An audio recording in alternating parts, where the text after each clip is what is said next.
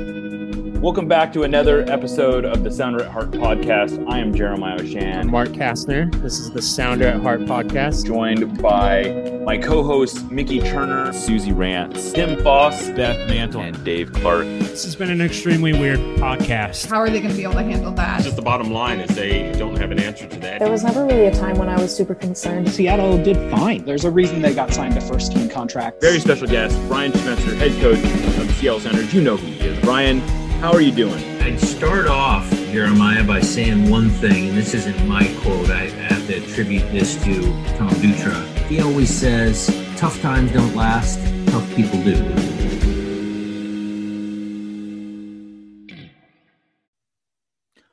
Welcome back to another episode of the Sounder at Heart podcast. Joining me today, as I don't know, third, fourth time this year, is Alicia Rodriguez of SB Nation. Thank you for joining us, Alicia. Yeah. Are you sick of me yet, or are we still good? Uh, I'm not sick of you. I never get sick Okay. of you. Uh, hopefully, our listeners are as thrilled about you being on as as I am. But uh, the Sounders are playing the Quakes on Saturday, an afternoon, rare Saturday afternoon game. Sounders don't get a lot of these. I don't know how common that is for the Earthquakes, but uh, what what has changed in the world of the Earthquakes since last we met? Yeah, there's actually been a lot of stuff that's uh, changed for the earthquake. So the last time these teams met, uh, I, I don't know if if uh, you or the audience recalls, but it was a really really tight one 0 uh, win for the Sounders in San Jose. It was the Alex Roldan stars Yeah. the goalkeeper. Uh, it was a game that Frei got hurt at the end, and the Quakes like just pounded them, and uh, the Sounders never broke, and it was a really impressive uh, smash and grab for the Sounders, uh, and it was a really frustrating game for the Quakes. And um, I, you know, I'm not going to overstate things and say that that put them in a tailspin, but it has not gone well uh, since then. Uh, they've they've not won a game. uh, oh, has it been that? whole- that yeah, that goes whole all the way back to then. Yep. And uh, they had a long uh, losing streak. And recently it's gotten a little bit better. They're currently on a four game uh, draw streak. They've, they've drawn the last four games.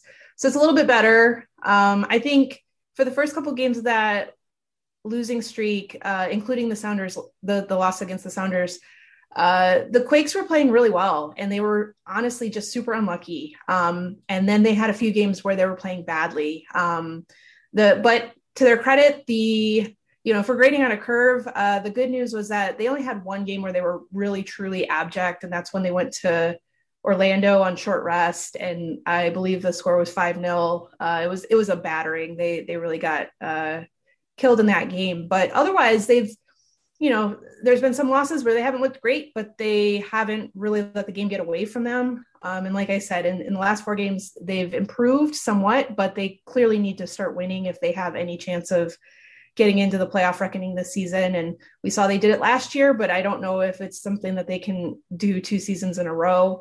Um, the other big thing that's happened is uh, the Quakes fired their general manager uh, about a month ago, just under a month ago.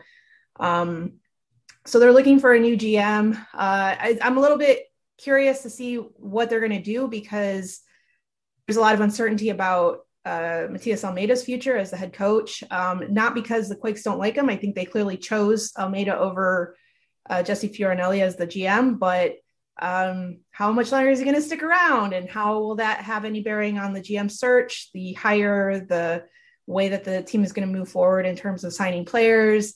those are a lot of questions. So we have a lot of questions at the moment, and uh, we're kind of in a holding pattern. Yeah, so looking at the at the their form guide, uh, it's pretty pretty stark. They were three and one coming into the Sounders game in Week Five, and since then they've gone oh oh oh six and five, depending on it's six losses, five draws. Uh, like you said, four draws in a row though, so it has gotten a little bit better. But uh, have you know? Last time we we talked to you, Cade Cowell looked like the the next twenty million dollar uh transfer coming out of MLS and Jackson Yueill was spraying balls over the field individually are are players have players come back down to earth is it just the system breaking down I think it's a little bit of both. Uh, Yueill's missed quite a bit of time in the stretch, so Uh, he's actually been absent from the team more than he's been present because uh, he's been on international duty. So I think that that's put a little bit of a, a, wrench in the Earthquakes' usual flow. He basically plays every game, so to have him out, I think, is significant. Um, for Cowell, uh, I think he's been a little bit inconsistent, but again, he's a he's a teenager, he's a young guy, so that's not a surprise. But he actually, I think, I, think the good um, the good s- sign for the club at this point um, with their attack that's not truly getting off the ground is the fact that he, and uh, Chofis Lopez seem to have a, a budding chemistry together. And um, I think Cowell has set up most or all of, of Chofis's goals. So they have something going on, but the team clearly needs more. I mean, that's just, it's just not enough for them to, to be winning games at the moment. Um, but yeah, I, I don't think that there's any players where you say, well, this guy's just being incredible and everybody else is letting him down. I think they're all right. being pretty decent, but they're not, they're just not getting, you know, the the blood out of the stone like they they have in the past. And um, we we've always known that the Earthquakes have had a talent deficit compared to other, you know, most other teams in the league. And this year, maybe they're coming back down to earth a little bit more. And um, you know, the system is not winning out. It's it's a case of other teams really know how to unlock Almeyda's system, and um, they're finding you know some tough sledding as a result.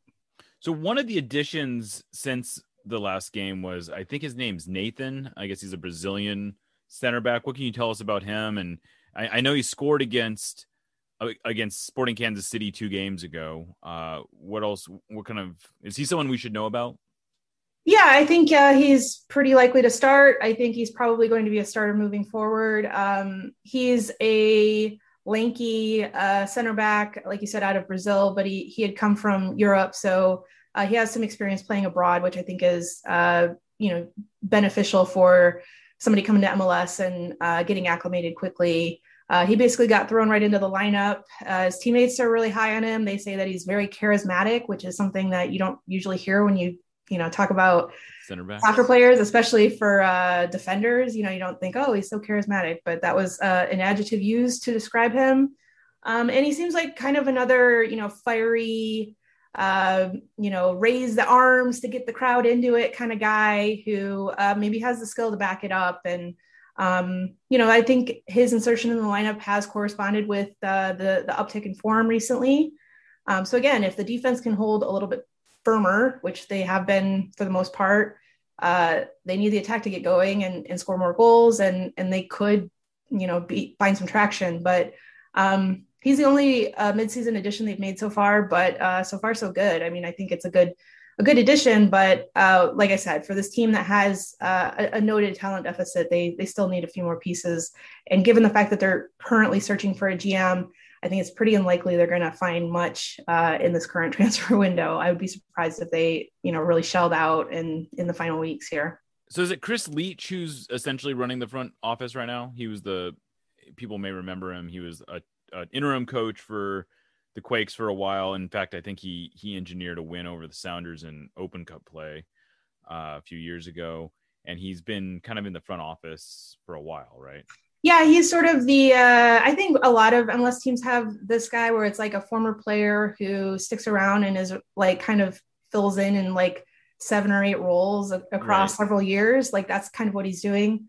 Um, they said that he's also a contender. He, he's he's a candidate to become the permanent GM as well, and uh, the club seems to want to have somebody who has uh, more MLS experience and more knowledge of the league moving forward. Um, Jesse Fioranelli famously made two player trades in his like four and a half years uh, as the GM within MLS. He he constantly said there was no value to trade in MLS, and um, I think if you're a team that doesn't have a lot to, of money to spend, in fact, there is value to be found in MLS trades. Um, you yeah. know, kind of like the opposite of what you would expect from a from a team that, that has a, a low budget. Um, so I think that's kind of one of the course corrections that the the club is looking for for the next GM is somebody who, you know, maybe is is certainly open minded to a, an international approach and um, is turning over rocks to find good international players, but also values and understands uh, what the market is in MLS and actually goes out and, and makes use of it. I don't know if it was San Jose, but I saw one team that's struggling had zero players that had played on other MLS teams and that's sort of to me a pretty massive indictment when a GM comes in and just completely ignores the domestic market. Now, I'm not saying that you know MLS is the you know has the best players. It, it clearly doesn't, but there are a lot of useful players that aren't necessarily getting minutes on on teams or around the league. And you just don't have to look very much farther than Nashville. And you look at the way that they've built that team and how much success they've had compared to most of the other, you know, the the other teams that have sort of gone through rebuilds. They're obviously an expansion team, but you know, you can look around the league and see which teams have been successfully rebuilding, and almost none of them do it like by ignoring the domestic market. Uh, that said, uh, one of the things that caught my eye was that San Jose is using an outside firm to a headhunting firm essentially to help recruit this GM. And you look at the the resume of this of this firm, and they basically have helped Cincinnati, they helped Miami, they helped uh, a couple other teams that are doing very poorly, and I just wonder why. What do you have a theory as to why? Like, who has convinced MLS teams that they need to hire, you know, essentially foreign organizations to find GMs or coaches because it seems to be going almost universally poorly. Yeah, I, that's a great question. I don't have an easy answer for it, but um, I mean, I think that in some ways, like you can talk yourself into saying that it's a it's a good approach if you know the firm had a good track record. Like, sure, in the case of an owner who, you know, in the case of the earthquakes, the the team owner owns also owns the Oakland A's, so you know it's not just they're they're not solely focused on soccer. I don't think that John Fisher would regard himself as a soccer guy or anything like that. So in essence handing over you know the decision making or, or helping to uh, determine the the best candidate for the job um, makes some sense right? Like it you know you want the people who know what they're doing to to kind of help out with that. Um, but like you said the track record is is pretty horrible to be honest. I mean i think anybody who picks um, what cincinnati i mean the, the the the double blow of cincinnati and miami um, you know is, damning. As, yeah, it's horrible, right? It's like those are the, the top two clubs but, right now in MLS of what not to do. And like they've spent an every, outrageous amount of money to have two of the worst teams in the league. Yeah, in, in every pretty much every regard, I think, except for uh, Cincinnati building a stadium in, in fairly short order and um, that project working out. Like soccer wise, it's been a complete disaster for that team. Uh, Inter Miami, they're not quite as far along, but I mean they're sputtering badly, and um, you know the the front office appears to be a mess. The team is a mess. The coach is a mess. You know everything is a mess there. So um, yeah, that's what's really concerning. Um, and again, if if if you go through this whole process and then you find out that like oh it's Chris Leitch all along, right? Sort of, what's the point? What was the point of this whole whole you know exercise? But I don't know. I'm not sure what's going to happen. Um, I'm certain, like I said, I, there's there's so many questions surrounding the coach um, and kind of what his timeline is for staying with this club. Uh, you know, if he's like at the end of the season, I'm out. I don't care. Regardless, I'm basically you know going to take off. I have the pick of any situation in South America to choose from right now. So I, you know, I'm out. Then that changes the equation quite a bit. Then if he says, well, I actually want to continue on and we'll see what happens. You know, I'm, I'm really committed to this project. That's going to, you know, th- those are two very different situations for the club. That is a thing that I've I've wondered about often is like I'm I tend to like Matias Almeyda in broad terms. I think having coaches like that that have a different perspective are great for the league. You can certainly find a lot of fault in the results that he's he's gotten in San Jose, but I think the process has been interesting and I would like to think that they wouldn't like it makes sense to me that they would choose him over Fioranelli or Fioranelli, who came into the league with no experience in the league, never seemed to show any aptitude for learning the league, and maybe the one hire that he made that was good was probably uh, Almeyda. Uh, but they they must have a club president, right? There's a must be a, a soccer person at the head of the org. Like, who's the top ranking soccer person there? Do you know? Uh, but you don't know immediately, I guess, speaks to that. Yeah, that's a good question. I, am pretty sure that uh, Jared Shawlee is on the business side, so I don't know. I it may maybe I'm it was sure Fioranelli. Yeah, I think Fioranelli might have been a combo the top soccer president GM, yeah, kind of thing. Well, in any case, it's it's interesting to me because you know the like Inter Miami did this whole search, and they abandoned it after the first year, and then they went back and used essentially the research they did from the first year, and they ended up hiring Chris Henderson, who to me on paper was the most obvious hire to begin with, and then to go back to the and it just like, the whole thing just reeks of you know uh so like not having enough soccer people maybe involved in in some of these organizations, but.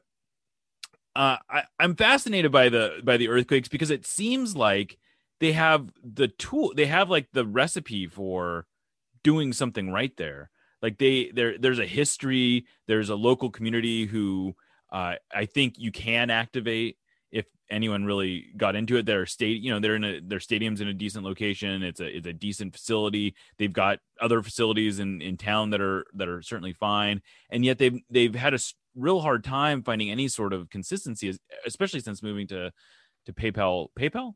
Yes PayPal Park. Uh, there, I was very impressed. I, I, pulled that one out. But uh, did I hear that Billy Beane is involved in the search this time?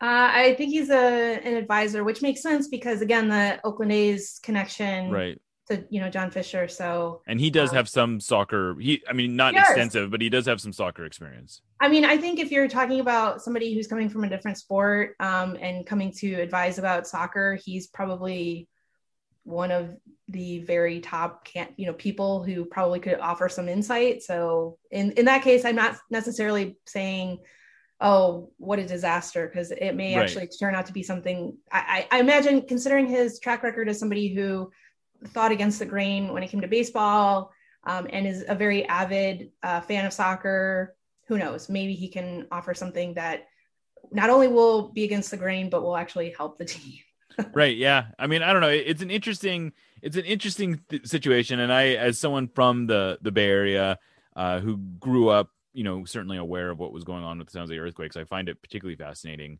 But uh it it weirdly it seems like the best the best thing you can say about the earthquakes chances in this one is the sounders have not historically done real well against teams they're heavily favored against at home weirdly enough. Like it's like there's an inverse uh, relationship it seems between uh, how many you know how how heavily they're favored and and what result they they get at home. Uh, mostly in the form of ties. So I, I, guess in that way, I wouldn't necessarily be surprised if if San Jose were able to get a point out of this one. But on paper, it does seem like a game the Sounders should win. And uh, you know, aside from, but at the same time, other than that that seven one game last year, these games have always been really close. And and in fact, the Sounders have had to come up with a lot of late winners to to hold serve at home against San Jose. So I, I wouldn't be surprised if there was was a close one in this in this game.